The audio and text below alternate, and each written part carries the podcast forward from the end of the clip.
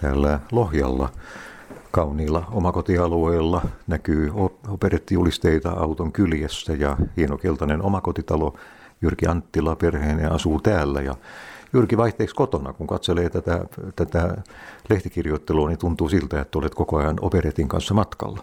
No kyllä tässä vaikka kotona ollaankin, niin varmaan sitä operetin kanssa ollaan matkalla, koska viikolla sitten hoidetaan kaikki juoksevat asiat. Ja tänä aamullakin olen tilitoimistossa istunut tunneajan pistämässä papereita ojennuksista, saisi piettyä suurin piirtein rätingissä nämä systeemit ja, ja, tota, ja sitten totta kai harjoitetaan koko ajan sitten ens, ensi kauden tota, myyntityötä tässä ja, ja tota, tehdään kaikki me sen eteen, että saadaan ensi kevään esitykset myytyä ja sitten taas viikonloppuna perjantaina lähden kuorma-auton kanssa kohti Savonlinnaa ja Mikkeliä.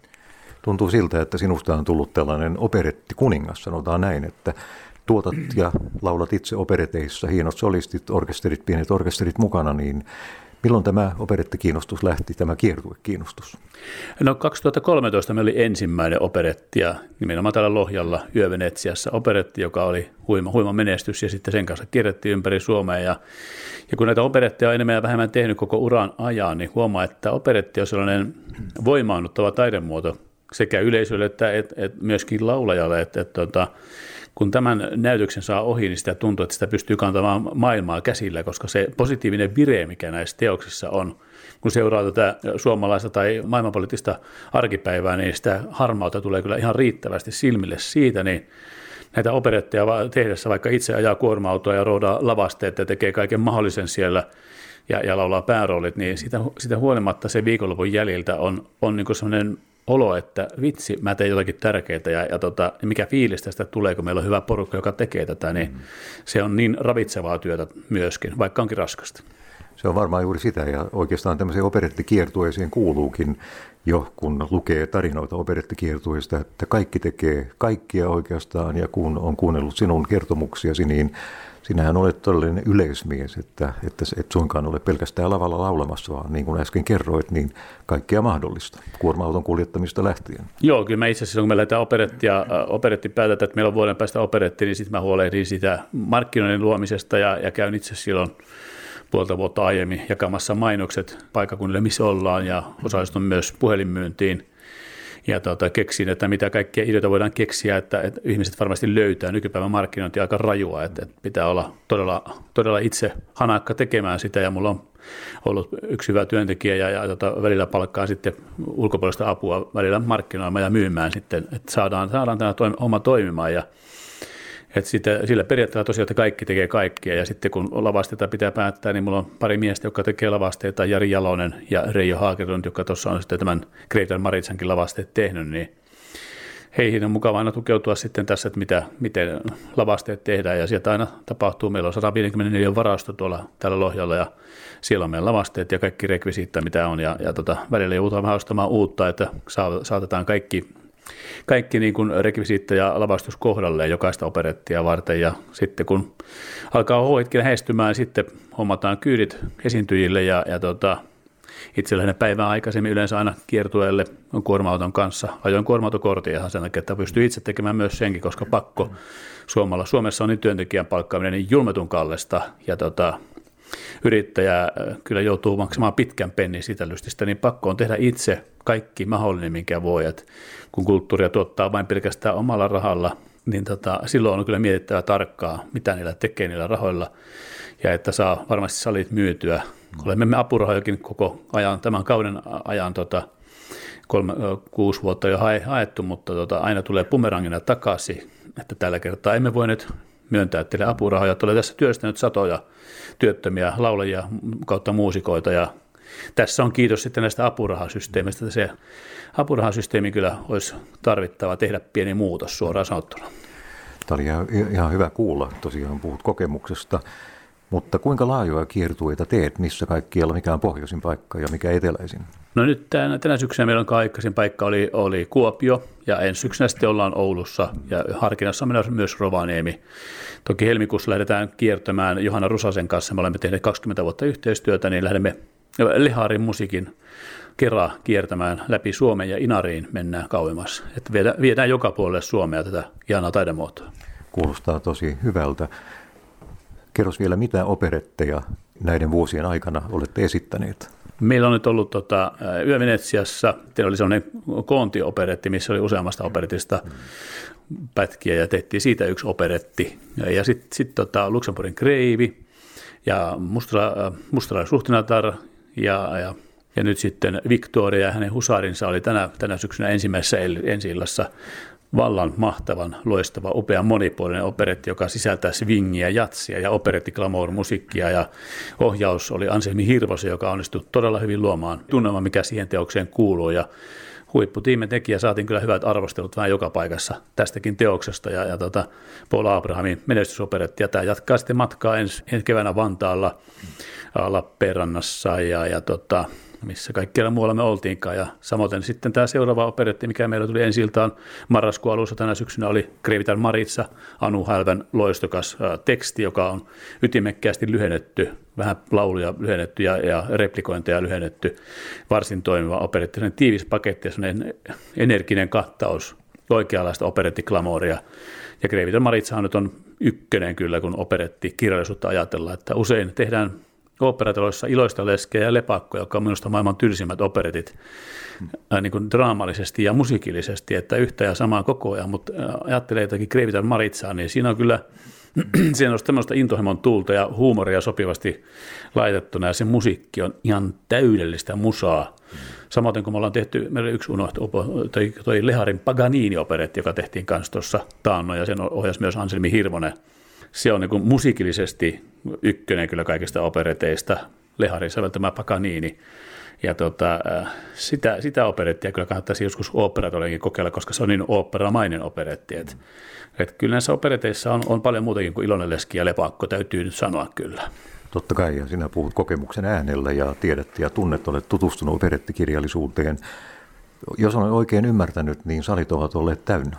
No kyllä, mutta totta kai se, salit on täynnä, niin pitää tehdä julmattu työ siihen, että mä kierrän tuolla tarvittaessa kahteen kertaa alueella pistämässä mainoksia joka paikkaan, että se varmasti tulee ja tota, hoidetaan. Lehtimainoksethan on aika julmatun kalliita, mutta niitä on pakko laittaa. Mulla on tavoitteena aina, että aina saadaan sali täyteen ja sitten mä oon tyytyväinen, vaikka se olisi mennyt vähän enemmän rahaakin, että mä, mä saavutan sen yleisön, mikä, mikä kumminkin tykkää operetista, ja sitä, sitä vielä Suomessa onneksi on sitä yleisöä. Mm. Se vaan pitää osata tavoittaa oikealla tavalla, kun tämä kevyt musiikki vie kaiken huomion joka kanavalla, niin meidän on pakko tehdä kovasti tuplaten, triplaten töitä verrattuna kevyen musiikkiin. Mm, se on varmaan totta. Jos miettii operettia, joka on niin ihana taidemuoto, siinähän pitää osata laulaa, replikoida tanssia ja siinä on melodioita, tarinoissa käy hyvin, oikeat ihmiset saavat toisensa, kukaan ei kuole. Se on juuri sitä sellaista, mitä romantiikkaa, mitä tarvitsemme harmaan arjen keskellä. Mutta mistä johtuu, Jyrki, mielestäsi, että tämä operetti kiinnostus Suomessa on kuitenkin ollut aika satunnaista ennen kuin nyt itse olet lähtenyt tätä viemään eteenpäin? No varmaan se silloin 70-luvulla tuli semmoinen taistolaismeininki ja ne kaikki haluttiin nämä operetit hävittää maan alle, että ikinä enää operettia, mutta kyllähän tämä taidemuotona on niin kuin operaa verrattuna paljon haastavampi, koska tässä pitää oikeasti osata näytellä. Tässä on paljon puherepliikkejä, ja jos sä puherepliikkejä et oikeasti osaa ajatella, että sä oot siinä tarinassa mukana, niin sitten on turha mennä sinne lavalle. Että tässä pitää olla kyllä 110 lasissa koko ajan. Samoin pitää sitten kuitenkin osata laulaa, että onko sitten 70-luvulla ollut laulutaso on vähän sellaista niissä rooleissa välillä, että, että, että se ei kuulosta sitä, mitä se pitäisi. Mm. Että kyllä tämä klassinen laulaminen ja ylipäätänsä laulaminen on sitä, että ensin pitää vähän opiskella sitä äänen käyttöä, laulamista, että pystyy laulamaan ilman mikrofonia, mikä on nykyinen, nykyinen yleinen ilmiö, että lauletaan vain mikrofonin kanssa joka paikassa. Niin tota, siihen pitää nähdä ensin vaivaa ja, ja että sä saavutat tietyn pisteen, että sä pystyt tekemään tätä ammatikseen tätä työtä, laulajan työtä. Mm. Ja aina laulaja pystyy vielä kehittymään ammatissaan. Et, siinä operettiin pitää valita hyvät laulajat, jotka osaa myös näytellä, ja sitten se voi kiinnostaa ihmisiä. Nyt ollaan kyllä tänä syksynä saavutettu juuri sitä, mitä pitää olla. Et hyviä laulajia lavalla, ammattitaitoisia laulajia, mistä välttämättä suuri yleisö ei tiedä yhtään mitään, kun iskemä musiikki vie kaikki kanavat. Mm silloin aikoinaan, kun operettia esitettiin, silloinhan oli tapana, että näyttelijät lauloivat siellä. Ja, ja silloin oli tapauksia, jossa oltiin rimaa, rimaa molemmin puolin, rimaa hipojen molemmin puolin, mutta puuttu se ammattimaisuus. Ja ehkä se oli sitten operetin tuho oikeastaan, että, että se oli suoraan sanottuna välillä aika kammottavaa kuultavaa. Mutta nyt kun ajattelee näitä omia laulajia joiden kanssa teet töitä, niin sanopas joitakin nimiä. No siellä just se meillä on Kreivitar Maritsana tällä hetkellä on sellainen nuori, nuori laulaja Tar Hannakaisa Nyrönen, joka on aivan fantastinen tähän rooliin. Vanhempaa polvea edustaa Anu Hälvä, joka on loistava näyttelijä, osaa vielä laulaakin kaiken lisäksi. Ja, ja tota, Jouni Kokora meillä on monissa monissa teoksissa mukana, Emilia Vesalainen, Tiina Vahevaara, ihan fantastinen sopraano, joka oikeasti osaa käyttää ääntä, osaa olla lavalla niin kuin pitää. Et harmi, että kansallisopera päästi hänet pois, hän ei käytetä kansallisopera lavalla ollenkaan, niin se on minusta aika erikoista kyllä, että tämä, nainen osaa oikeasti laulaa. Sitä on miellyttävää kuulla. Aki Alamekko Tervo, sitten meidän Lohjan uusi löytö Vikke Häkkinen, joka ei ole mun ikäpolvea, mutta hän ei koskaan saanut rooleja tehdäksensä ja kun hänet päästään lavalla irti, niin on semmoinen lavakettu, että sitä on mukava katsoa sitä äijää, kun sillä on semmoinen energia päällä ja ääni kantaa joka kerta, kun mennään mihin tahansa saliin.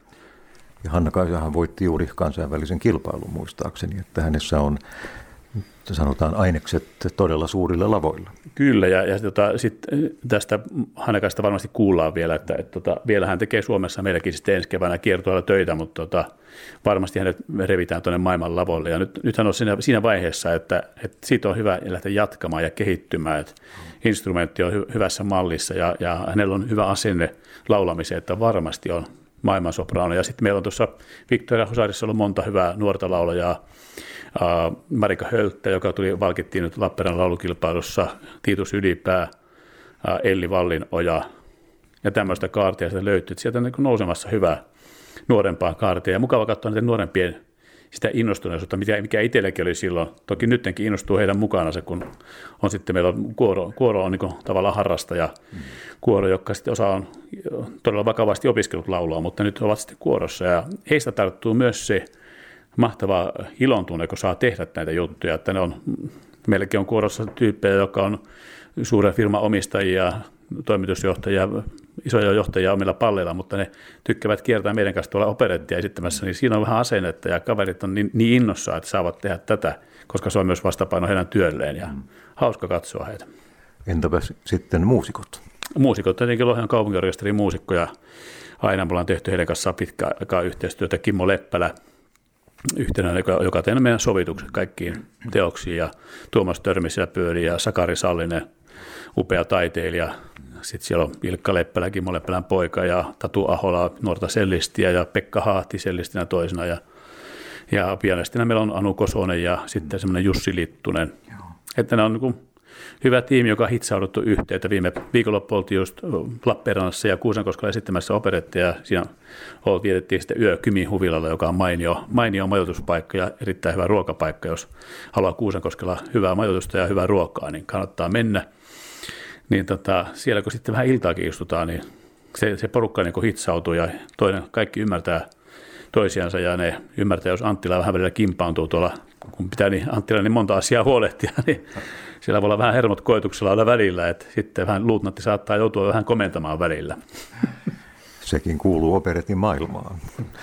Tosiaan, Jyrki Anttila, kiitos tästä haastattelusta ja onneksi olkoon siitä, että olet jatkamassa tätä operettiperinnettä Suomessa. Ja nyt vielä sellainen kysymys, kun tiedän, että olet innokas kalastaja ja sanoit, että Inariin asti on suunnitteilla matkoja, niin ilmeisesti lohta tulee eri puolilta maata. No kyllä, ja tota, mielenkiintoisen matku oli tuossa elokuussa, kävin kyllä Venäjän puolella kalastamassa Ponojoilla, opettelemassa perhokalastusta, ja siellä tuli 15 lohta kautta taimenta, että kyllä tässä saamamiehiä ollaan, sekä verkoilla että perhoilla. Hyvä. Oikein hyvää jatkoa sinulle ja operettiseurueellesi, ja hienoa, että viet tätä sanomaa eteenpäin. Kiitoksia kovasti.